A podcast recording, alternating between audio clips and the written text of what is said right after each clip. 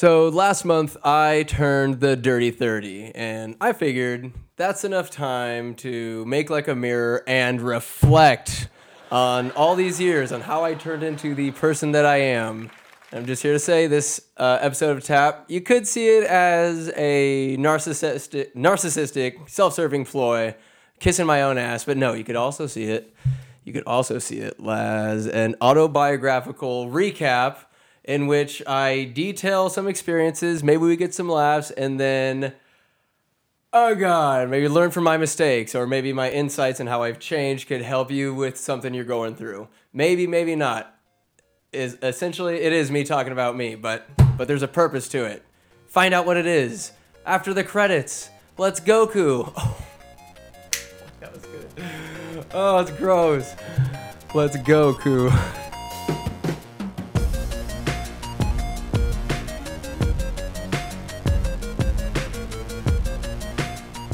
Oh my god, that was just ad libbed, and if you've made it this far, maybe you'll make it to five minutes, and then after that, 10. Wow. But shout out to Travis Gertz for uh, the excellent piece of Dragon Ball Z memorabilia, this framed Goku. God damn it, if you have any cool artsy stuff, hit me up in the DMs and send me some, some good wall material for the, the lunchbox. Always appreciated. I'm a hoarder too, so enable me. Uh, let's go. So there's not much to tell out the gate. The first couple years, nobody cares. You're just pissing everywhere, sleeping, not paying rent.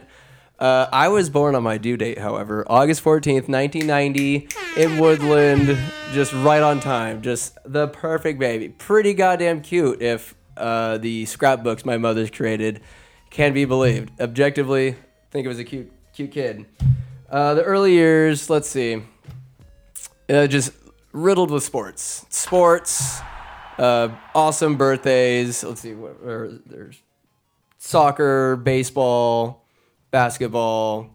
Football didn't come until later, but after like just baseball, little league, playing your ass off all day, going to the pizza factory, going to round table, some pizza joint afterwards, or taking the party back to the house and getting in the swimming pool with all the homies and clawing each other's skin off, dunking the basketball and all that. But.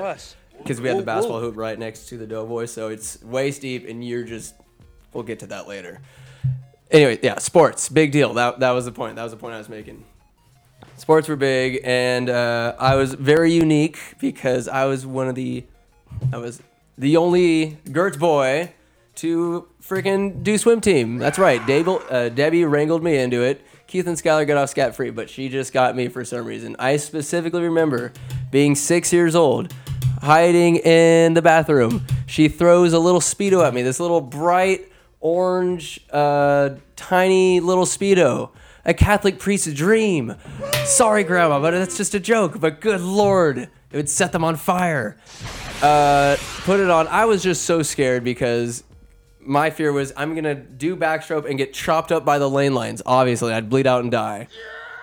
Just totally fearful. I go there and somehow survived the practice. Did it? It was just something in the summertime. After school, it was a very unique summertime experience. Would get a great tan, as tan as this table, as tan as that darkness right there, the background of all the cards. Pretty goddamn tan when you're out in the sun all day. Swimming in the morning, about an hour practice, get out. If I can go to Taylor Brickey's house, that oh, let me tell you something. I met some some homies on swim team. That was probably the, the biggest bonus. And Taylor, Max, Justin, there's the, the lot of Megan, but just a ton of us there that would swim in the summer, but gotta say the ace, everybody's ace, Taylor Bricky, because we'd all go to his place across the damn street after swim meets and swim in his pool. And then the Brickies would barbecue. If you don't know what I'm talking about, then that sucks, because the Brickies might be the greatest American family ever put on this country, but I digress. I just happen to have them as a second home. I could go there anytime I want. Fast forward to high school. I went into the Bricky's house because they leave it unlocked. They may or may not leave it unlocked. I'm saying that in 2020. But, anyways, I got in there, drank some milk, ate my lunch, and guess what? Nobody was home. And I knew if they would have walked in on me just eating lunch, drinking their milk, they'd be like, What's up, Aaron? Howdy doody. Have a great day. Have a blessed day. Let me bake you some cookies before you leave. That's these people. God bless them. So luckily enough to have them in my life going throughout. So yeah, swim team was just so much fun. But let me tell you something. The best part about swim team is getting ribbons. You get first place, boom, you get the blue. Second place, you get red. Third place is uh, never got enough to worry. no, I, I've blundered plenty of times. I had to swim against the likes of Justin Rominger and Cheyenne Barral. These names may may not ring any bells, but to me they ring some bells. I'd get my ass kicked by these people and by Taylor. I was just I had my moments. Had my moments. What was third? I think fourth was like white. They get progressively, you know, kind of unmemorable. I think it was seventh was like yellow. Sixth was like this ugly green.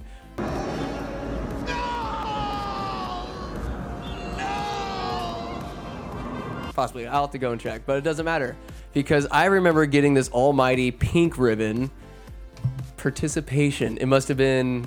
I'm not gonna say. I'll, I won't blame it on a relay team. It's probably me, just sucking air doing butterfly or something like that. And at no point did that participation award ever make me strive to be better. I didn't really see it as any kind of implication. All I knew is it wasn't first.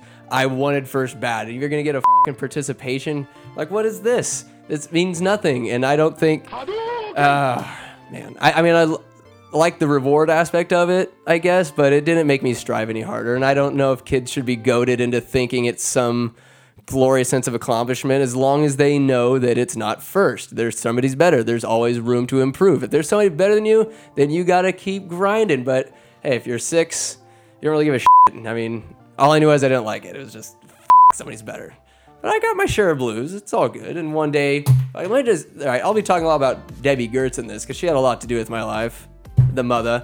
At one point, she decorates the f- out of rooms. She, I was in this all blue room and she took this fishing net, draped over the wall, and she tied up all the ribbons over the years. This is like way afterwards good lord, balled out. And it was just such a cool time because swim team would end, it would be every Saturday was a swim meet. And then on the weekends would be, no, no, it would be a weekend championship deal at Winters because we're the only place balling enough to hold all them swimmers in the motherfucking zoo. That's right. Bring in Beale Air Force Base. Bring in Sparta. They don't have any swimmers. Shout out to Austin Calvert. Why are you living in a Sparta? Anyways, you too, Bride Case. I'm just calling out everybody by name today. Look them up. Send them my regards, just like the Lannisters. Wow. Um, Mercy. I digress so much, I just forget what the hell I'm talking about. It is swim team championship on the weekends. That's right. I was SMIOND. Winters balled out. We would swim team swim meets were just so dope, especially championship because all over the field you just put out tents and shade structures and towels and you just wait for your turn to swim, but you're just chilling with your friends, talking, uh, drinking Capri Sun, running around a little bit to expend some energy before your time to go swim. And championship was Saturday and then Sunday, and then back then, let me tell you something. I've been blessed. I am blessed with to have a ton of family, real close. So as much as sports were in my life, family's been there, and they still are. Um, we would all on my mom's side of the family, Grandma Barb would ball out, get us a cabin in Tahoe. Then every single summer we'd get our asses up there, go to different beaches, and enjoy ourselves. Me, the aunts, uncles, all the cousins, just a shit show of fun. Believe me when I tell you, this childhood was fucking lit. And I don't want to say that boastfully. I'm just saying it as a fucking fact. You lose. Just saying it. I'm gonna detail day, it. sir. Gots. But not in a dickhead way. Just saying, like, it was dope. I had such an opportunity to have, like, just having family. Lucky as fuck. Let's not forget that. I've just been lucky as a lot of these times. Lucky as have all this family, go to Tahoe, and then most of the time I take Taylor because he's, he was my boy back then.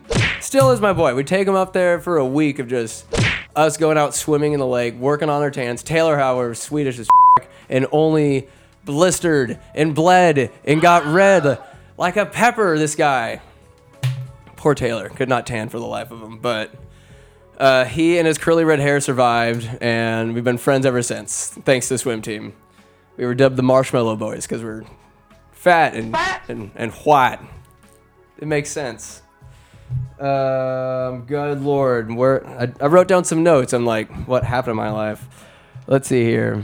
Okay, so talking about birthdays, we talking Tahoe. All right, so it was dope. So championship would lead to Tahoe. Tahoe would lead into the finish line in August, where I'd celebrate some dope birthdays, some elementary school birthdays, where in class you get a ball out bringing your mom's okie cake to everybody in class. Everybody was fucking waiting for it because I tell you, Debbie's the. She can bake anything. And the okie cake was so sought after. It wasn't store bought cookies that you know some other moms would get or some stale ass cupcakes. Okie cake was the shit. Everybody waited for my birthday, but it was in August, so we had to figure out sometime during during uh, the school year, some special time, a half birthday, whatever.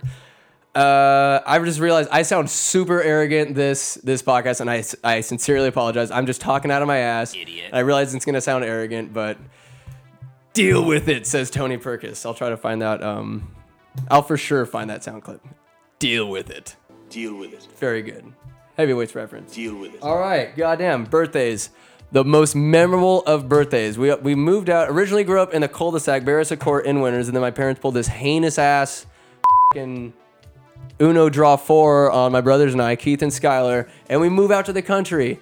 And at that time, for some reason, I thought how you move houses. I was probably like six, well, yeah, really, you know, dumb age.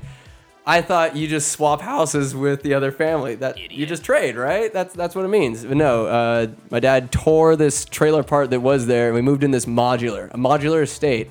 It's a trailer, but my folks put side skirts over it, right next to an orchard, and we live there. We and Benny Gertz talk about him a lot too in this pod. Balled out, gave us this big ass lawn. Balled out, gave us a basketball court with one hoop. Later to make it two with lights, and then we had half of the other family's trailer just ripped in half. Uh, there's two parts. That's what I meant. We had one half that was just gaping and open. They put our old couch in there and all the toys, including the rug with the road on it, where you could just play with your Hot Wheels and shit. Dope place to be, the Gertz Ranch. Three. Uh, I'm about to drop an address. I'm not gonna do that. But we out by Lake Solano. We out there having fun and grew up like that. So this birthday, this best birthday story takes place out there. We're out in the, this orchard, down the dirt road, across the other side of the orchard is a junkyard of like busted down tractors and old like it was it was uh, the Hoobiars. All their old vehicles just busted down, put in array, perfect for paintball, perfect for airsoft. Uh, but th- I guess what ended up happening, all my boys were over, including Tr- cousin Travis, grew up together. The same cousin Travis that provided Goku there. Uh, all the homies were like, we're running around the orchard, and then uh, Keith, older brother, and then Chad, older cousin, on the other side of the family. This guy's been in the game for a while. They are hurling water balloons at us. Keith's right around the four wheeler, quad runner, the Honda Recon, and Chad's on the back. He's the tail gunner, tossing water balloons at, uh, everybody. It's it's fun in games, but you know we're hiding. We're just running for our lives. The adrenaline is pumping. The lungs are on fire, but we are insatiable when it comes to energy. There's not enough we could give out. We're pouring out. We're going all over the orchard. And then when they run out of water balloons, like two older brothers that they are, God, they start throwing walnuts at us. Sometimes they had the protective green casing around them, but more often than not, they had the, just the pure shell and just darted us, belted us, and then. Uh, so we found a hiding place. Me, I think Matt and Caleb, two of the, the homies growing up, and we hid behind like a tractor or something in in the junkyard. And cousin Travis got run down like a dog. Keith and Chad pin him down against the against the four wheeler. And me and my buddies, it's just like a movie. We're just looking up in horror and watch as Travis gets an atomic wedgie. It is heinous, but he got got. Oh, it was awful. Keith and Chad laugh and leave him for dead. And at some point, we end up going back to the house where a fing bounce house is waiting for us on the basketball court. Deal with And then later on, uh, we'd toss a water dunk booth, but that was you know le- years later. But for now, we had the bounce house. We had a doughboy pool, uh, where all the aforementioned baseball game parties would be, and goddamn it, we had pizza, barbecue, more okie cake, obvi, uh, some dope toys. Couldn't get any better. I vividly remember that that um, 10th birthday in the year 2000. The year 2000. Let's see. Bounce house, swimming pool, okie cake, yeah. And then oh, then you get kind of get two birthdays in my case because um, every Sunday there's a tradition on my mom's side of the family. It is called biscuits, and Grandma Barb wakes up extra early, turns on that cast iron skillet, beckons all the degenerate grandchildren and the aunties and uncles, all the family, to come and have her homemade biscuits. You have to be there at 8 sharp. If you're late, first come, first serve, bitch. Grandma's in there grinding. I guarantee you, she cooks so much bacon and sausage. The eggs do not even touch the cast iron skillet. It is just floating on the shallow end of this bacon grease pool. And she just cooks over easy to perfection. You can put some uh, garlic uh, salt on if you want, but not much. Over easy, whatever you want. Uh, not scrambled. I'll be damned if you ask for scrambled. Don't do it. So grandma balls out. It's amazing food. Uh, sometimes people make berry coffee cream cake, or it, it, so if it's a birthday, oftentimes she'll make gravy. It is this thick, white, creamy, sausage-filled fucking sauce. This gravy, just thick as a type 5 diabetic's blood. It is just oozy and viscous and delightful. You lose five years off your life every ounce that you have, and you just douse your biscuits in it. Douse that shit, and then you just use a fork and just. I, I get eggs as well. You cut it open, mix the yolk, just scramble that up and enjoy it. And then after that, it's early. It's still early morning, maybe 8:45, maybe 10. You've had your tang. There's no there's no squeezed orange juice. You get tang, obviously and then later on you open up some presents, and then it's time for the birth. No, birthday cake first. It's presents, then birthday cake. Obviously, obviously I know this, and I gotta say, Grandma's okie cake. No offense, Debbie, this is not a hot take. Grandma's okie cake is unparalleled. It is just sheen, like it's just a thin sheen. Okie cake is just this dribble, like layer of chocolate over a moist brownie center and guts it is just perfectly smooth, and she doesn't put it in the fridge. No, you put it in the purple room, which is affected with some kind of mojo in that house. It could be 118 outside and a cool, temperate, God-fearing 42 degrees. It is so cool in there. And Grandma goes to church every single Sunday. I think every day for that matter. Does it?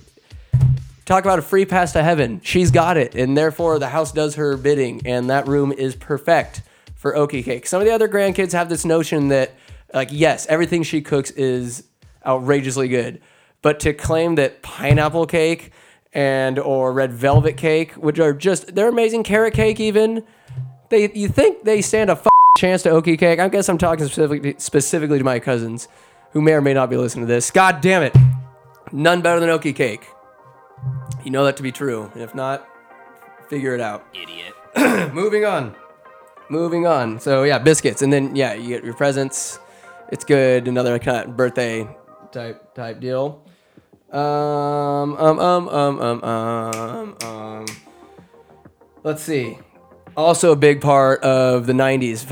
N64, I played that till I got fat. You can tell I was skinny in my swim team photos. At six, get progressively fatter. My two front teeth go start going sideways. I was like a cobra spitting water in the pool, but I was getting chubby and forced Benny and Debbie's hand to mandate that video games only be played on the weekend. At first, it was you can only play as many video games as you read. So I just get like Berenstain Bears and go like chill for an hour, like read it and just wait, just I don't know, read a bunch and claim, oh, I was reading for over an hour. Just some bullshit. And eventually they got they got wise to it and they're like, no, get get your ass go outside, go play, go play in the cul-de-sac, go outside. Well, later on life out here in the country, I would scurry around. I guess living in the country is pretty dope because you you weren't judged for going out and just pick up a stick and just because I would just go out there and pretend I'm Gandalf or something. Just this early budding nerd going out and just being a weird little kid in the orchard, or uh, who knows, just frolicking about, letting my imagination run wild because I could. There's nobody around to judge me. I was just free. Um, Lordy, so going up. Uh, luckily, I, the, the love for video games maintained. I had my Game Boy, so I, I was kind of originating playing on your phone for hours on the crapper. Like you didn't even have to use the toilet; you just sit there and chill. Uh, I'd bring in my Game Boy and turn down the volume, and Skylar and Keith, oh, you're in there playing games. Like, yeah, I was. How are you gonna prove it? I'm in there. Can't even feel my legs. They're all tingly and numb because I've just been whooping ass with Blastoise. Get at me followed by Charizard, then Bulbasaur. Who picks Bulbasaur? Who? Garbage. Um, so video games huge, and it also I think played a big part in my overall creative side and how I see things. It could be whack. Christ, like, look at this. Look at all this nonsense. I got Iron Man. Like, I'm supposed to be a more mature adult, but I'm not. Video games, I think, really unlocked a creative wing in my head of just being fun or having fun and being immersed in, in these worlds, say Super Mario 64 or like whatever it is. So whatever creative game, these are adults making these games. And I got super inspired later in life and kind of saw life with a video game like creative lens of what is possible. And if something's impossible, in my imagination, it is possible because I want it to be. And then also Star Wars was huge. Let's just dive into the nerdiness of it all. Star Wars was huge. I remember seeing uh, The Empire Strikes Back with Grandma Pat at the Regal in Davis. It was incredible. I, saw, I had really no idea what was going on, but I knew I loved what I saw. Then eventually, when I was nine, uh, hmm, strike that. 11, I believe. Oh, I cannot believe I have to check this. The Lord of the Rings. 2001. I knew it. 2001. That's right. First saw Fellowship of the Ring. 2001. Did not really like. It was like, oh, it's long, not enough action. Frodo's a boob. Didn't like it. Later, truth be told, just fell absolutely head over heels, head over heels in love with it. Watched it almost every night before going to bed in high school. Just because it make me sleepy. The such such long movies, I would just rotate all three VHSs. Sammy the dog's in the house. Look at you. I'm about to talk about you later in college. Still with me. This girl. Hold on. You gotta see this girl. This girl. Hey! Heavy breather! Alright, let's see here. Let's fuck this up plenty. No, it's not straight. There you go. Hi. This is straight. Ah, who cares? My face is crooked. Anyways. Um N64 got me creative cool the nine oh also the f- cartoons of the 90s unmatched best ever made uh, anybody that denies that that era that decade leading into the first couple years possibly of the 2000s is the golden age of cartoons you talking hey arnold doug rugrats ren and stimpy i've been tossing dragon ball z you got johnny bravo dexter's lab courage the cowardly dog uh, all real monsters rocket power fucking reboot uh, jonny quest I mean, I'm not gonna say Tom and Jerry, they old, but uh, The Simpsons, born in that era. Like, holy shit! Talk about Toontown. You got Family Guy in there. Copycat, but whatever. Like, there's, I'm sure I'm forgetting some, but point is, those cartoons were so influential. SpongeBob, of course. I mean, who need? Did I even need to say it? SpongeBob, of course. Um, what a huge influence on not only me, but the rest of the weirdos that I get along with. And a lot of those weirdos went to St. James in Davis, where I went to elementary school uh, with some select friends from Winters. And god damn it, that was such a great experience. We learned about, yeah, religion. Like, hey, say what you want about it. It provided some structure growing up and a good moral code with, I'd say, objective teachers. Yeah, they're teaching the Word of God, the Bible, the Beatitudes, the what have yous. And it was just part of class, part of our learning, but we learned all about science and evolution and we sang. Oh my God, it was so much fun. And like, not gonna lie, uh, you wear a uniform every day. Wasn't too bad. Tucked in, collared shirt, popping it. And then on PE days, you get to wear like sweat shorts and stuff like that. Really cool. No collar. but learning about it was a good, I think, foundation. And then moving, going to a public school at Winters High was a good shift of pace and getting used to other points of views, which I think St. James did a great job with such a diverse group. There's every every mixed race in there. That, it was just great growing up with that. Um, because Winters, uh, if people don't already know, it's all half white, half Mexican. Everybody gets along famously for the most part, but very uh, not super duper diverse. And in Davis, that was more abundant, I'd say. St. James was so great. Every first Friday, you get a half day, totally sweet. And then we'd go to the Grad and rest in peace, the Grad and Davis, get a big old fat burger, play video games with the boys, and then go enjoy the rest of your weekend. Swimming, most likely. And then. I'm your huckleberry. Golly. I recall the day at St. James, segue, uh, during 9 11. I recall that day because I did not heed the seriousness of that. 11 years old. And my God, I just remember the on the TV, the anchor just saying, "Oh my lord," just just awestruck, and all it was it was a replay, planes going in at different angles. It was nuts, and it was on a Tuesday, I believe. And I remember going. I used to play this game when I, I was a weird little kid, right? I used to get a leaf and a and stick and pretend I was some reporter and go, "Hey, uh, how do you feel about the planes hitting the hitting the hitting the towers today?" And people are like, "Oh, whatever." I would just go up to different kids on the playground, just with them- not them, but I don't know. I was just playing pretend, I guess. We did that a lot. We had.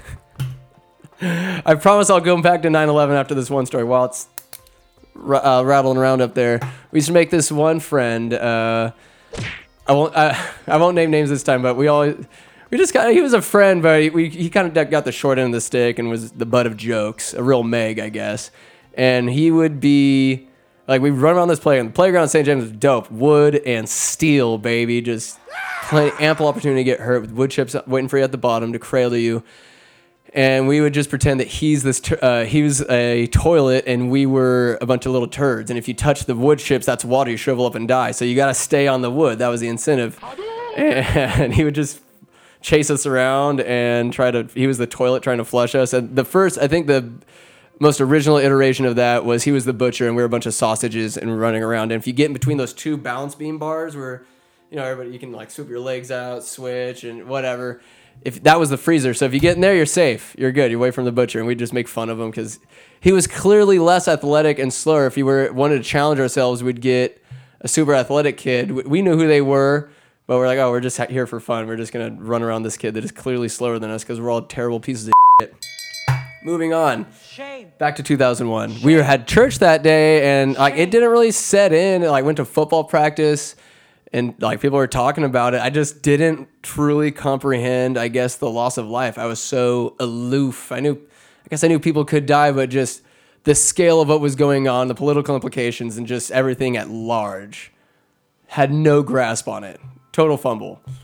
Um, but that was i think looking back at it is when the sort of innocence of the world. Not hell yeah, not the serial killers and the mass suicides uh, of the '70s and the cults and whatnot. No, I guess in terms of just the world changing forever and in terms of the birth of technology of the time, 2001, when internet was first coming to be and smart, the dawn of smartphones and being able to hack into phones. Well, like just the invasion of privacy had commenced.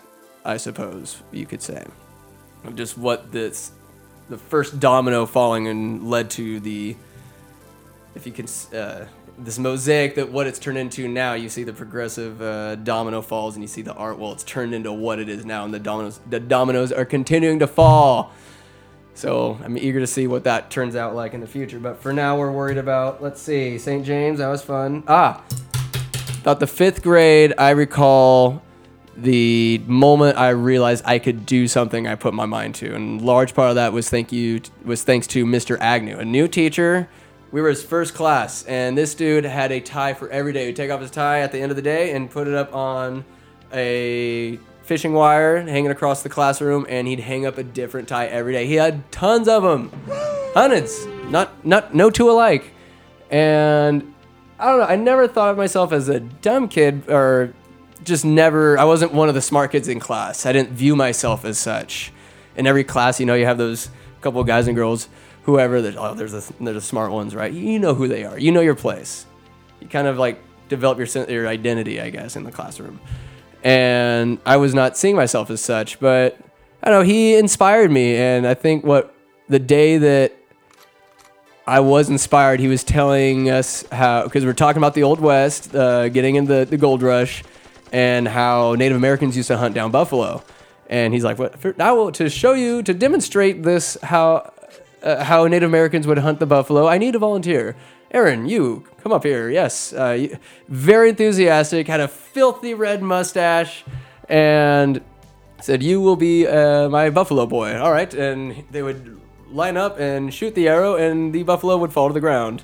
Buffalo boy, and I like I laid on the ground. He's like, and they would die a loud and painful death. And buffalo boy, loud death. It was just a fun interaction, but ugh. and it was. Uh, it made me feel like special. It made me feel maybe it was that rush of adrenaline being in front of the class, hearing them laugh, and just him making me feel included in the process. I was like, okay, well, if I'm good enough to be part of this show, I can be good enough to. Well, I guess he made me more invested in the history, invested in what we were learning about, and I guess the domino effect in that regard of getting better at history because history can't change on you. I think that's why like history. History is for sure my favorite subject because it can't change on you. It already happened. It's not math or English with participles and uh, acronyms and what. Who knows all these English rules? Certainly not I, a supposed writer. Uh, history and I don't. I guess other doing better at that, that that would trickle into doing better in other subjects. But I remember getting so close, and in St. James, you can be part of the honor roll. And that is getting a certain grade point average, having I think like a B average, and then highest honors was an A average. And I'd never gotten honor roll before, and I guess I was a point two, point one away. I was super close. And every I remember at an assembly, each each teacher would go up and call up the kids. They would like get a little reward award and like that that's pretty dope. I was always envious of that, but never thought I could do that. Well, I think Mr. Agnew even like challenged me, and he said uh, he called up uh, honor roll. I didn't get it. I was pretty bummed out. He called highest honors. Of course, I wouldn't get that right. And he stayed up there. He's like, "Well, I have one extra award to offer, and it is to air like air, it's an effort award." And I know, all right, here's a little contradiction. I was saying participation awards don't mean shit. And I think this what I'm talking about right now is in a different context because p- participation awards for losing and not really giving any extra effort, or maybe you did, I don't know, uh, promotes losery mediocrity. I was not expecting an award. I certainly didn't try hard for. I guess I was trying hard to get that that standard of highest honor or honor roll not just for the plaque, but just to like get there. It's a nice a la carte to the award because you won. That is a victory point, right? And I didn't get that, so that sucked. But what Mr. Agnew gave me was like a belief, some some pride I could take in trying super hard and like getting there, like so close. It wasn't a win, but it was like you're in the game now, son. Like you didn't win the championship, but like you're here. Like you can do this and that that meant a lot to me. And eventually, in the seventh grade, so I, I got honor roll a couple times. In the seventh grade, I got highest honor with Miss Michaels, dope teacher, Mr. Presto, Mr. fucking Right. There was just so many great teachers there at St. James. And I remember I got for the Game Boy Advance at that point, fucking Medal of Honor. My uh, fucking mom got that shit. But the Medal of Honor game was so dope. Oh, it pays to win, babies. And so that that also counted as a win. It was dope. And so after 9/11, let's see. Oh man, my last year at St. James, I've got two extra older brothers to live with because Keith would play AAU basketball. He was a stud in high school. Played uh, varsity ball as a freshman, and then in the summertime he played AAU, and there he met Zach and Jared, these two twin towering huge individuals from Folsom, uh, six nine Zach, six seven Jared, and for some reason their coach wouldn't play them in Folsom. Like who? Why not? Like, is they're athletic, they get the job done. But no, they're not good enough.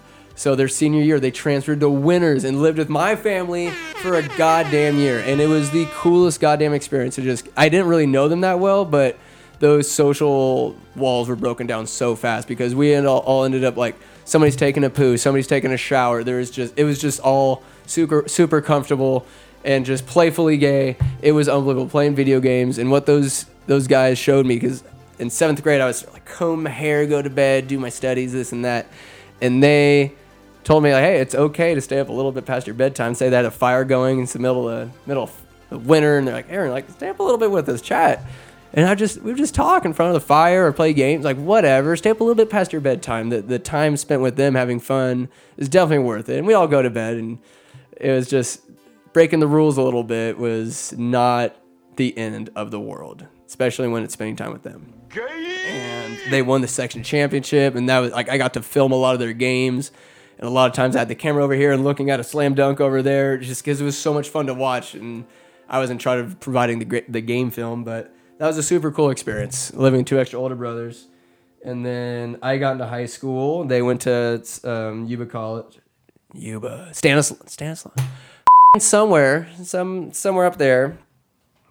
And um, The price is wrong, bitch. all right, so I remember the first. I, I grew up as if you couldn't already tell with very little calamity or adversity. I guess sports provided the adversity. So you're losing and conditioning, running, and uh, just striving towards something. That's some, I think, good adversity in that regard, but nothing in terms of like a huge impact on my life. And up until my s- summer between freshman and sophomore year, uh, did that really happen? And I'll, I'll turn a long story short. Uh, Jared ended up um, getting cancer, and he lost that bout, and it was it was super tough. It was so like unbelievable. I remember um, being at football practice, making a play, and my dad coming up afterwards and told me what was up, and it was just kind of like it's like a, a, a weird disbelief. It's like you're crying, but it's just I don't know. It's, it's very bizarre. Anybody that's lost somebody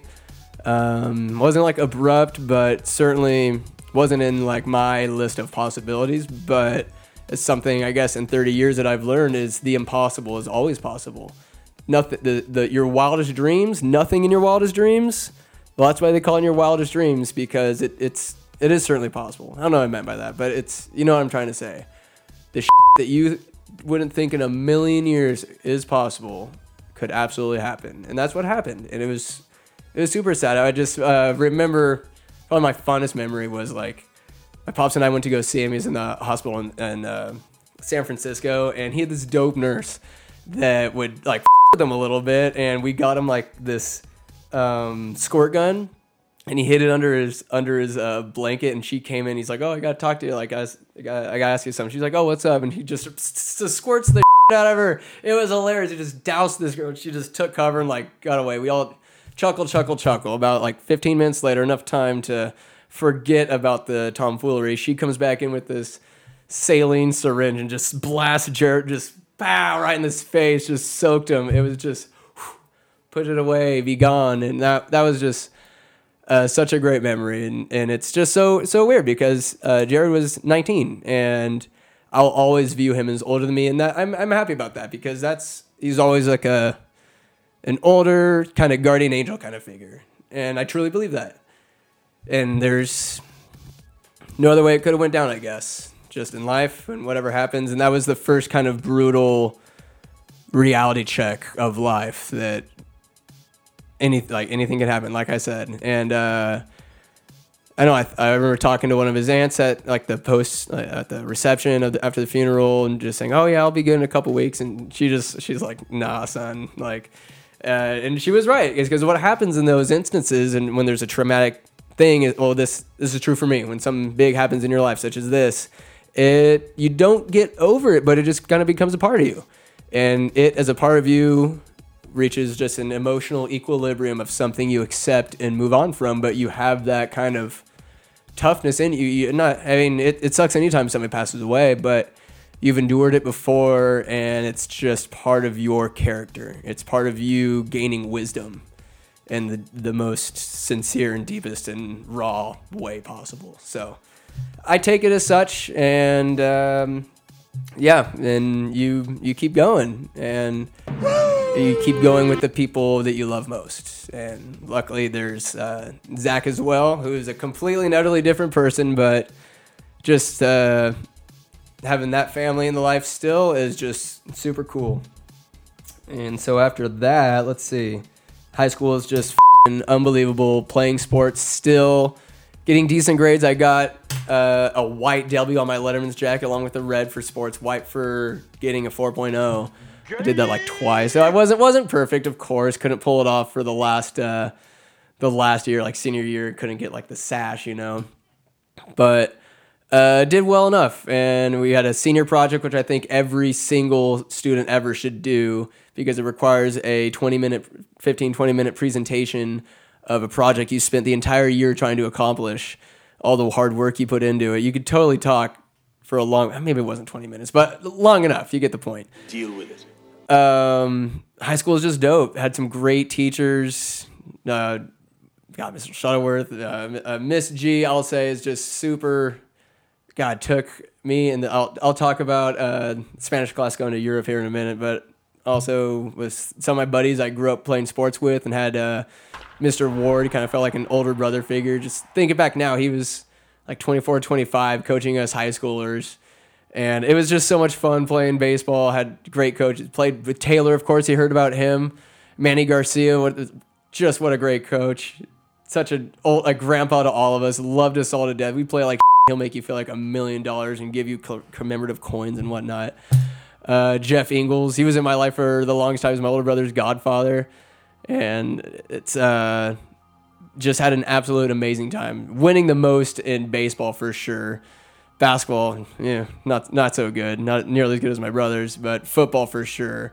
Just all over my brothers in every way possible. hey, uh, it was just so. I, I miss football the most by far in high school, by far. And who knows how many marbles I lost on the field getting cracked in the head. But from what I gained out of it compared to what I lost, uh, I would make that that turn every time. To my little brother Skylar's credit, he did snap his arm in half and has two metal rods in his arm, which could deter one emotionally from playing the sport again. But uh, luckily, I didn't. I survived the uh, the snares of injury for the most part, and had an amazing time playing football. And it was a great way to make friends throughout high school and like even out the gate in high school, I knew not meant a lot of people, knew some familiar faces, but it definitely helped get me in school and keep me accountable playing uh, or with homework and getting done.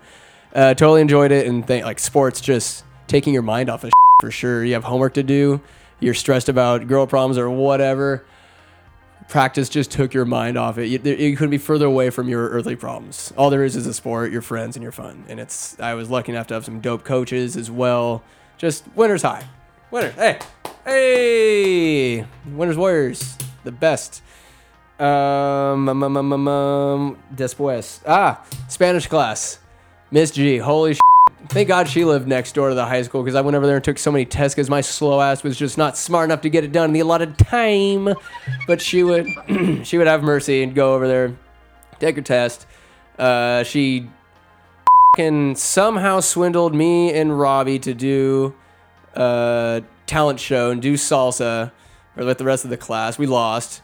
Then fucking Robbie and I did saying afternoon delight in one uh, talent show on our own volition and man no wonder i didn't get laid in high school oh my god just just a dry guy but you know just because uh, I uh, didn't score a touchdown doesn't mean I didn't get a field goal, if you know what I mean. Nobody knows what I mean, but it's all good. Um, Lordy, high school, fun. Dances, fun. I was voted best dancer along with Haley Clay in the class of 2009. Went to every dance stone cold sober. Didn't really go to many parties because I was too much of a. Oh, I'd get out of. I'd be uh, kicked off the team. Whatever. Still had my fun still uh, wouldn't have changed. Well, I may have changed a few things, but still had a great time in high school. And from there, went to Sonoma State, the Sea Wolves, and there, I'm not gonna lie, in um, in high school there was like my my views. I feel like I was fairly open, but wasn't as open as I am now. wasn't as like just kind of not. I don't give a as much about who people are and what they do in terms of their sexual orientation, what color they are. Who like who cares? It is what it is. Like it doesn't. How does that affect me? L- live and let be. Different strokes for different folks. I did. I, I just. Uh, there was like a gay straight alliance, and in high school, I was more had the mindset of, oh, it's like don't mind being gay, but if you're super flamboyant, you're you're shoving it down my throat. but when I went to Sonoma, I met so many people and so many different walks of life. I was like, oh, like it doesn't matter who people are banging or what color the skin. Like not not like I matter what people's skin were skin was in the first place, but just being exposed to diversity. Just there's one thing to be open to it, not be surrounded by it, but put into a more diverse environment. It just it makes it the norm without having to mentally put yourself into the mindset of this is the norm. It just is. Sorry, folks, if you don't think that diversity is a thing and there's different walks of life all around you with different thinking folks, then you got another thing coming. look outside. There's different colors. Lordy. And uh, yeah, it was just a great experience. Met some amazing people, just my roommates in general. Uh, they also helped me with like they were all different walks of life themselves, and I got to know them intimately. And I think that that helped a lot, getting out of small town vibe to uh, you know, wasn't a necessarily big college, but a more diverse atmosphere. It worked wonders, and got to do a ton of different things. Got a girlfriend, got laid, got the job done, got broken up with. Oh God, it was just brutal. But I realize now, looking back at it, I was just the neediest little bitch, crying, trying to make sure nothing bad ever happened, that there was no strife or no fight. But I guess I learned later on in life that couples do argue and bicker, and that it's not the end of the world. Holy shit, I was just such a clingy, crybaby little bitch, and rightfully so. She should have broke up with me. Uh, God, and from that sorrow in in college, I was eventually roped into joining Sigma Alpha Epsilon by my boy Carrie, just to shut him up because he would not relent. And eventually, I just joined, and so I pledged. Excuse me. Second semester of sophomore year, and was officially inducted my junior. So the last two years, and boy howdy didn't wasn't too much of a rascal, I guess, sophomore year, but uh, as the as time went on in college, like deep into the frat the frat game, your boy got the job done. Your boy was a rascal. Was a rascal. I was like, oh, I'm not your typical frat boy. I have a laundry list of douchey things. I douchey. Oh my god. One time, one day, I'll just tell one story. No names, no names. Uh, was able to uh, entice a, a young lass to come back to the dormitory on the last day of the school year. Um, there was some funny business, and Lordy, she wanted to like, hey, can I mind if I uh, wear your shirt back? I was like, no, I want my shirt. Put on your own shirt. And I, it was like everything's packed up, and I was just kind of laying there, not want because I wanted to get up early and get going the next day, come back home and get a burrito uh, from El Verduzco. Shout out to El Verduzco. And I was like, uh, uh, so I asked her just to like get a conversation going. I guess I didn't want to be that much of a douche, but it came out such a douche, and I guess that was my intent all along. I said, "Oh, where'd you park your car?" And she was like, "Wow!" And then she like one thing led to another. She ended up like just packing her stuff and walking out of the dorm. I was like, I felt like such a douche. It was like two in the morning, and this girl's leaving. I, I mean, if it didn't work, if she didn't take the hint, I guess it's like okay, she stays over, no big deal. But she storms out, and I open up the door. I'm like, "Well, have a good summer." I said that. What a fucking douche move. What a douche. Douche, douche, douche, frat, frat, frat. There's a reason that stigma exists. And for every douche like move, I feel like I was not, objectively, not the worst frat douche imaginable. I've seen some, not just in my fraternity, but in other fraternities. There's a lot of them, right? It, but there's also really, truly amazing individuals that join that are true, amazing leaders and are ride or dies. A couple of guys will be uh, my groomsmen. Like I, I would never have dreamed of not joining a frat after experiencing what I experienced there. It was uh, that entire process of pledging and being inactive and taking a little.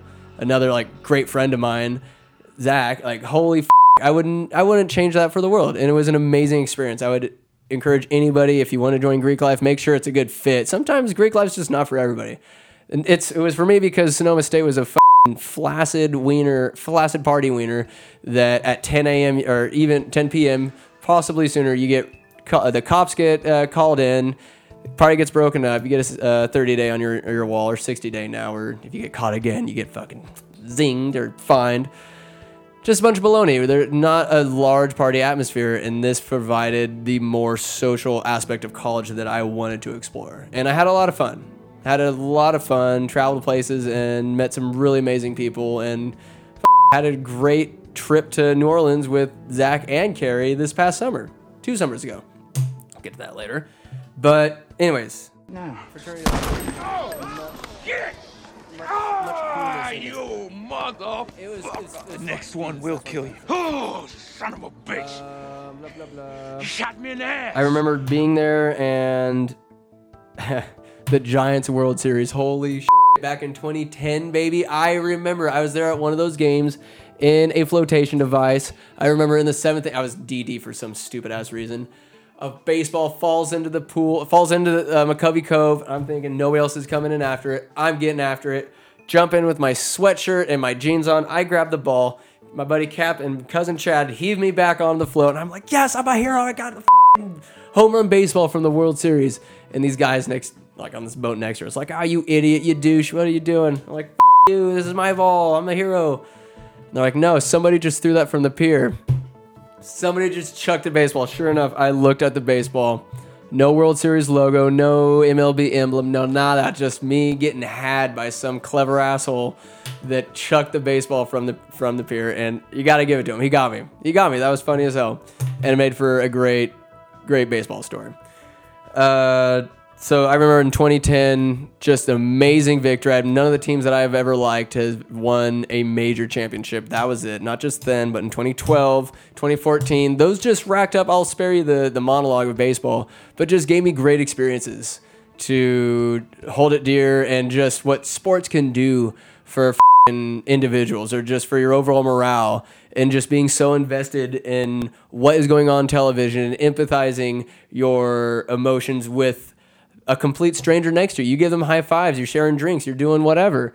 I guess not playing as many sports, I had to practice being a better fan and, and enjoying it vicariously and just fully investing my emotion in the fanhood. And when your team is good, I'll, I'll, tell you, yeah, it's nice. Seeing a win, it helps keep your stoked, your fire. But when your team loses all the time, yeah, it's tough. That's why I'm a Kings fan and a Vikings fan. Grew up liking the Niners, but apparently my dad said, oh, we're Vikings fans because his grandma got him purple pajamas back in the day it makes sense. But yeah, you got to root for underdogs, and when your underdogs win, it is a sensational goddamn feeling. And if your team hasn't won a championship before, find a better team. Not or better yet, stick with your team because that's if you're a Fairweather fan, then you. You'll never feel as good as being with that team through thick and thin. And that's just why I don't like Lakers or Dodgers. All those fans or Yankee fans. There may be a few exceptions, but for the most part. You lose. There you go. Good uh. Moving on. Those were good times in college. Partied. Uh, then from there, I predated. I uh, like in college. Oh, got a girlfriend in college. Lived with her for a little bit. Went through these like coupley stages, and from there on, like at this point, I go. Uh, I graduate college with the girlfriend, and I become this production assistant somehow, just emailing I because I, was gonna get in radio apparently. No clue that somebody has to die or you have to know somebody know somebody that could kill somebody to get you a spot in the radio industry. And even then you might get just booted out out the get-go. So that was just stupid. I remember graduating and going upstairs logging onto google and just typing where to get a job in radio. Did no prep work like definitely f- off more in college than i should have. Did not receive any sort of academic accolades. So perhaps slipped uh, a little bit. Didn't get bad grades no f's never won f or never won d uh, but did not, yeah, not receive any accolades, but d- definitely got stuff done. Definitely took pride in in my schoolwork, and but no thought into the future. I was like, oh, I'll figure it out. I should have had the wherewithal to have put in more effort because I remember one semester I had I was barely a full time unit with two one unit swim classes. Was it a joke? Not once did it occur to me to go to SRJC or to assert myself and, and look deeper into what I wanted to do. Like, all right, radio, it'll, it'll just happen for me. Didn't really think, oh, it could be competitive out there afterwards, or maybe I should get to know people somehow and make connections. Uh, was a intern at a radio station for a while, and like it was okay, but it just wasn't wasn't the juice that I thought it would be. It was just something to do, I guess, it, because it seemed like it was on the path. Okay, you get an internship. I must be doing something right. Um, Deal with it. Yeah, I graduated and had no f- clue. Became a production assistant. Lived in Rohnert Park, and tra- ca- traveled to Petaluma, like 20 minute drive, not too bad. But being a production assistant f- sucked. Uh, it going into it, bright eyed, bushy tail. I got a minimum wage job. I got some dental. I didn't really give a shit about dental or insurance. I'm like, eh, I want more money. Um, learned to wrap cables. Went in. It was pretty cool. We shared a building with Twit this week in technology with Leo Laporte. This f- that uh, pretty much invented podcasting or a godfather of podcasting. But it was cool being in there, and we had some dope equipment. The equipment was sick. The people I worked with were amazing. Rekindled my love with uh, my boy Pedro. Shout out Payo He's doing uh, big things in production up in Seattle area, just working with big dicks because his is bigger, and he just get sorry, gay for Pedro. Um, but it was just one of those instances where it was a I another reality hit where I hated my boss's guts and just the work schedule. There was no work life balance, but that was the industry, and I didn't realize what I was getting into for sure because you have to love what you do, and you were maybe working 24 hour days, 16 hour days for a month straight. And I had it easy. I was just an assistant, and there's like this industry is just crazy on people because you are just running on Red Bulls. You're sleeping negative five hours. You're working overtime. You're wrapping cables. You're delirious. You're driving like what we did. I remember driving home multiple times at like 2 a.m. with a truck full of production equipment from San Francisco to uh, Petaluma. It was just wild, but you work with pretty dope people. I got to be a part of some really cool productions. It's like there was a plus side to it, but overall, I guess I couldn't have changed that either because it taught me like a good work ethic, but at the same time, the work ethic I developed working on and off at the landfill, another part of my childhood I failed to mention. Uh, landfill between Woodland and Davis, that developed work ethic was hard work. Uh, my dad ran it and pretty much got me through college. This was the instance where, God, this guy sucked. I worked hard for my coworkers, hated the boss, and it lessened the work ethic. It, it started wearing me down to the point where this guy doesn't respect me. I sure as hell like don't respect him. I'm gonna do as little as possible and still get paid. So I put in the minimum, bare minimum effort, and it it sucked. It was lowly. If I'm getting paid and getting insurance, like I signed up for this work, and I definitely slacked, and I, I didn't like it. Tried to find an out. It was like went for a year. Again, love the people I worked with. It just wasn't enough to keep me doing it to myself. It was super unhealthy. Um, didn't get to see my girlfriend much, and it was just it, it was a time suck, and I was not fulfilled. And anytime you're in that situation, if you can afford to get out of it, f- get out of it. And one thing I learned there was just what I don't want in an employer, what I don't want in a work environment, what I do want in coworkers, and uh, just the power to say no, no mas, and to get out of there. I've, it was a desperate move. I started working at Verizon for like it only was a couple months. I was like, all right, I'm gonna go to Verizon, like work there, and uh, go to SRJC part time and see what I want to do. I thought I was gonna be a graphic designer or whatever. One thing led to another. I realized I want to get into advertising. And then from there, like I only worked for Verizon. That I worked there just long enough for them to not f- realize I was a fraud. Collected a couple paychecks. They trained me, and life to just not allow for it. I was like, hey guys, I gotta get. And so for, I felt bad, but I had to leave. And that was my retail experience. And no, no, I also worked for Big Five. Worked for Big Five. That wasn't as bad. I got to work with my boy Brad, my my roommate, and uh, that that was a better work experience. But still, it's not like a forever gig, you know. And goddamn train of thought. Want to get into advertising, internships. Went to San Francisco, got picked up an internship. Just happenstance. I, I am so goddamn lucky. I looked at all these places, could not get an internship in my life dependent on. I thought that was the first thing you do. I find this place called Nice and Company, and I give them a call, like, hey, just wanted to give a shout out, cold call, and like this dude Darren picked up. He's like, oh, thanks, man. Well, well, we actually just hired on an intern. We're really sorry, but for the next round, we could give you a call or something. Super nice, accommodating. I was like, you know what? I appreciate that. They're the last one on the list of it's called the Creative Ham, this website with all these ad agencies in San Francisco. Found Nice and Company, and the next I was like, this sucks. So the next day, like I was lot, I no more no more ad agencies on the list, no more no more internship opportunities. Uh, I get a call. Stoll, what is this? What is this? Sto means what, and you can learn that if you watch X Men First Class. And there's one Russian dude that like destroys this one missile, gets his mind like given back to him, and uh, they said, "Oh, come right, you just avoided nuclear war." And he goes, "Sto." Realize this was a crazy digression, and none of you will get this, but wow. Pause, see the movie, come back to this. You'll know what I'm talking about. Anyways, um, they give me a call. Like, "Hey, uh, the other intern just bailed on us. They don't want to do it. Uh, it's yours if you want it, or if you want to come in for an interview, go in for an interview." Ah, before that, I went to at SRJC, went to and took an advertising class and just that's that's was the One, I knew I wanted to get into advertising. It was so much fun. If I could do this for a living, let's go. Learn about all the philosophy of it. I'll spare you. I'll do another podcast on advertising itself because there's a lot to know that I'll nerd out about. But went and got an internship. Like they, I guess they were like, yeah, no, we'll we'll take you. Super cool. So I would take the ferry over to Nice, and I would get off at uh, the ferry building, walk up another 20 minutes to this cool brick building. One of the girls that I used to that used to live under me at Sonoma State just happened to be the receptionist there. I'm like, oh, what's up, Kate? Like it was it was just happenstance. This kid happened to quit because they thought they were put, putting too much on his plate. He went home and they're like, oh yeah, make better have that finished tomorrow. It was a ton of work, and then he like came back. He's like, hey, this is too much work. I can't do it. Like we were joking. You, why would you do all that? Like, and then instead of just realizing it was a joke or realizing they like weren't being serious, this isn't the norm. He bails.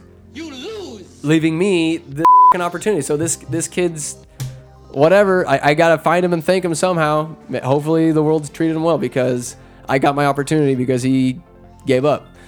Um, and I was there for many a month, and then from there, I was said they said, "Hey, uh, the creative guy, yeah, you got to go to ad school if you want to get into the advertising industry world. It's a portfolio to. That's how you interview. You get create a portfolio, potential boss sees your creative work. If they jive with it, if it works with the philosophy and kind of image that the ad agency goes with, then they'll hire you or give you some kind of freelance work, whatever.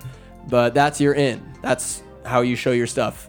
Um, so I went to ad school, met some amazing people, but god damn it, going from Santa, I've uh, lived with a girlfriend in Santa Rosa at the time, would commute back to uh, the landfill two to three days a week, and then go to ad school in San Francisco. It was fucking grind. Put on like 50,000 miles in my car in two years. And also a time suck and very straining on the relationship. And those strains will come to fruition, unfortunately, towards the end of ad school, where uh, it just wasn't working out. Very the details, but habits of mine and just uh, a lot of circumstances, and it just it just really sucked because like emotionally strained from ad school trying to finish because it's like there's no more school time. The ongoing joke was, oh, I keep going to school from college to JC to ad school. The joke was, I'm just going to keep going to school and never find something to do. But this was it. I knew I wanted to get into this, and I got a dope ass uh, internship at this PR firm in San Francisco called Edelman, and that was to be my internship even after school. So I, at least I had that because they re- they signed me up for a second semester and like, yeah, we'll keep you on. Nobody else really applied for this internship. We'll keep you on. It's like, let's go. Like luck, it, luck is with me. This is the route. This is the way. And the strains of relationship came to a head, and we were like kind of on a break going into the end of ad school, or where we were going to go on one. We agreed on it. It was a, a very bizarre emotional limbo, and that I think is another huge play. Uh, uh, God, during ad school too, I lost uh, one of my grandpas. That one not as close with Grandpa Jack as I would have liked, but that was just it wasn't like our personality traits or like I, I knew him, but just wasn't that close. Not as close as I am with Grandpa Albert.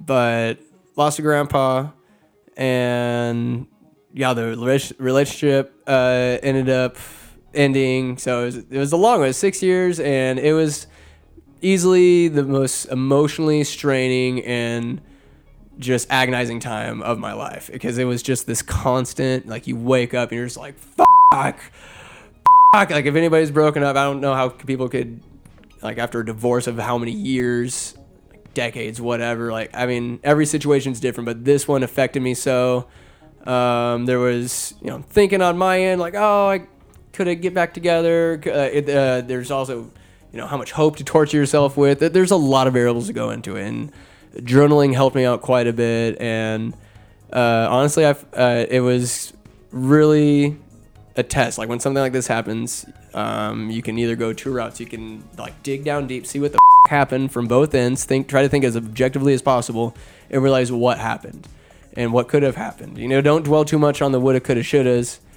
So much, uh, like dissect what happened. First, like give yourself a grace period, mourn the loss. Um, nothing you can do about it and then dissect a little bit, and you can either grow from it and be a better person, or you like I could easily turn to like out like or you know I'm just gonna drink my ass off like this is unfair this is so unfair this sucks I, I definitely thought it was unfair for the longest time and it was just it sucked having no control like over that fact because uh, that's just what I told myself. That was the truth that I told myself. Like this is unfair. This is unfair, and that was just a huge part of my identity for for man. I would say at least a year because I, I graduated ad school, um, and like that was a good feather in the cap. It was just overshadowed by what was going on in my personal life. And during ad school, I started writing a book that I did a podcast about but that was overshadowed by ad school, overshadowed by my personal life. And it's hard to be creative. It's hard to move forward when your mind and your focus is just, just elsewhere.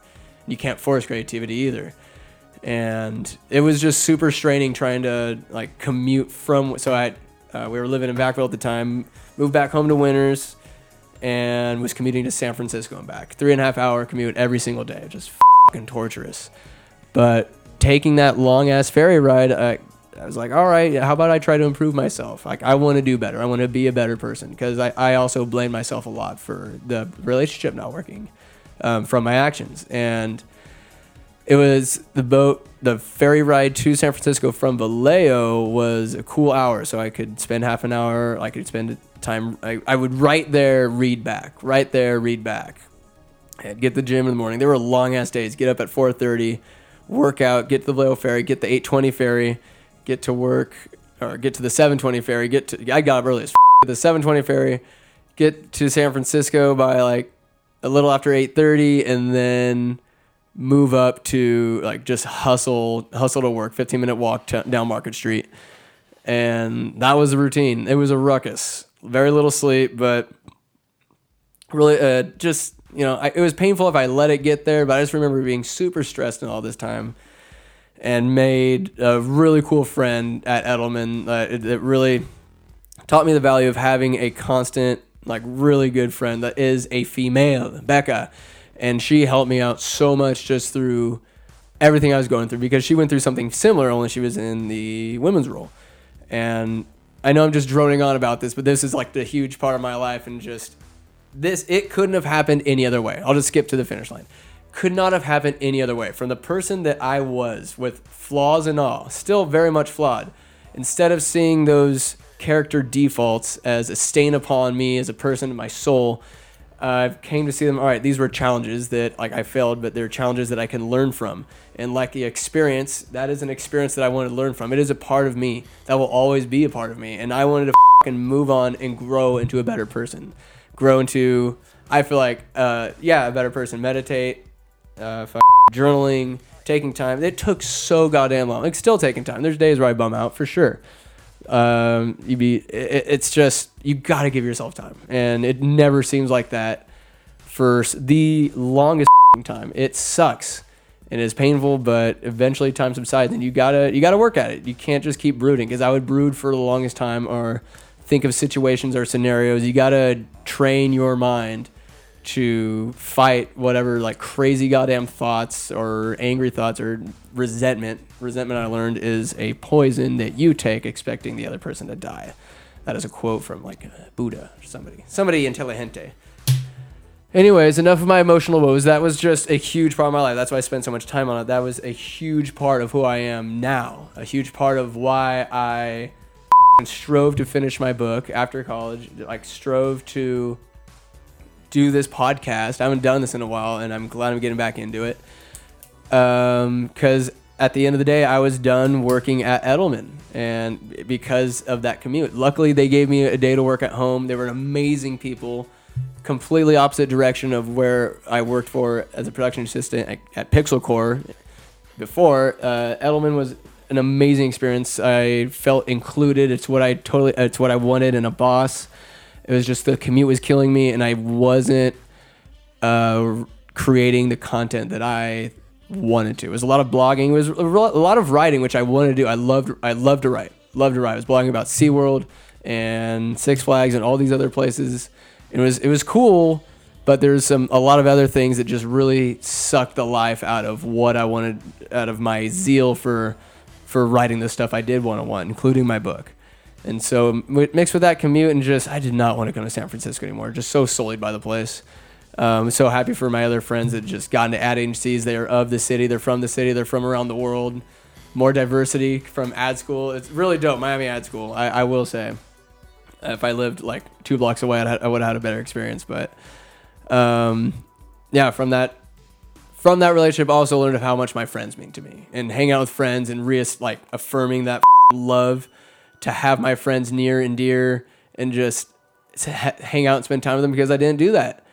I didn't do that before, and now I I, I feel like I'm do, doing a lot better job at going out. I'm not the best. Sometimes I stay and play video games, but uh, going out and seeing friends is for sure a huge part of who I am, and in the future will have to be a, it will forever be a part of who I am, and just, that's where the balance of life comes into play. All right, enough of that preachy preach. Um, yeah, that breakup was a painful metamorphosis, and it couldn't have gone down any other way because I am who I am because of it. And I learned from the recent fires, like this is, I specifically remember this kind of instant cathartic moment in my life where the brooding and resentment and the, the sheer anger from that breakup, like just seeing all these fires and just seeing this ungodly force of nature coming down, barreling over the hills. Um, it just like it didn't happen until the next day that I texted my ex and was like, "Yo, uh, if you, like just as a human being, because we were in it before in Santa Rosa fires in 2018. This isn't our first rodeo. That was crazy. That was nuts, and this was just just as scary, if not scarier than that, because it was just awful. And then like through those uh, simple texts, just same she was good. I just realized, oh, we're all just human beings. We're all these little humans trying our best, and you know sometimes we fail miserably, but we're just people. And I'm trying to trying to apply that now to the that I see on the news and just in general. But it's you know you just start feeling silly if you hold so much resentment in life, and I guess that's the most profound things that I've learned about myself in these 30 years has been like just being patient and you know when you put effort into whatever it is including yourself you can see some decent results you can see some pretty good results and i'm, I'm uh, i'll never be satisfied with my growth and like who i am and like what i've want to do and what i want to achieve like there, there can't be a finish line and that's one thing i learned one book recommendation i'll have in this David Goggins that can't hurt me. It's pretty much instilling the fact that there's no finish line, not in life, not with what you're trying to do. Because if you cross it, what do you do? You're gonna stop? No, like just just keep going. And I'm thankful for everything that happened, especially the end there. Like yeah, the breakup, but got in pretty good shape. and Ran a marathon and just doing a lot of cool shit. Have a new job. Uh, just I don't know, life's starting to click a little bit, even though from the outside world, it's just coming to shit. But I'm just super. I'm just grateful for every human being. Anybody listen to this, if you've been in my life at any capacity, or if you're just listening to this and getting something out of it, uh, thank you. You're part of these 30 years. You're 30 years plus how many days it's been since August 14th. But I'm just hoping that a lot of you, like, if there's people in my life that came and gone and that was our time, so be it. Uh, maybe that was just the amount of time we needed to spend each other's lives to impart what we needed to. Or maybe there's a round trip coming. Who knows? Who the f- knows? I'm just gonna live in the now and just be super thankful for everything that's been happening in my life, including uh, marrying my not marrying my little brother, but being the officiant for his and his wife's marriage, and that was God one of the coolest things I've ever done. Uh, just marrying that's another highlight. Him being there and our older brother Keith being the best man, me there the officiant. It was just it was just awesome. What a great night. And uh, hopefully the next 30 years can be as fun and delightful and meaningful and impactful as the first 30. And wherever you guys are at in life, just keep learning. Don't be a dick. and be patient with yourself. Hope you all have a great day and thank you for listening to my hopefully mostly coherent rambling. You lose! Good day, sir!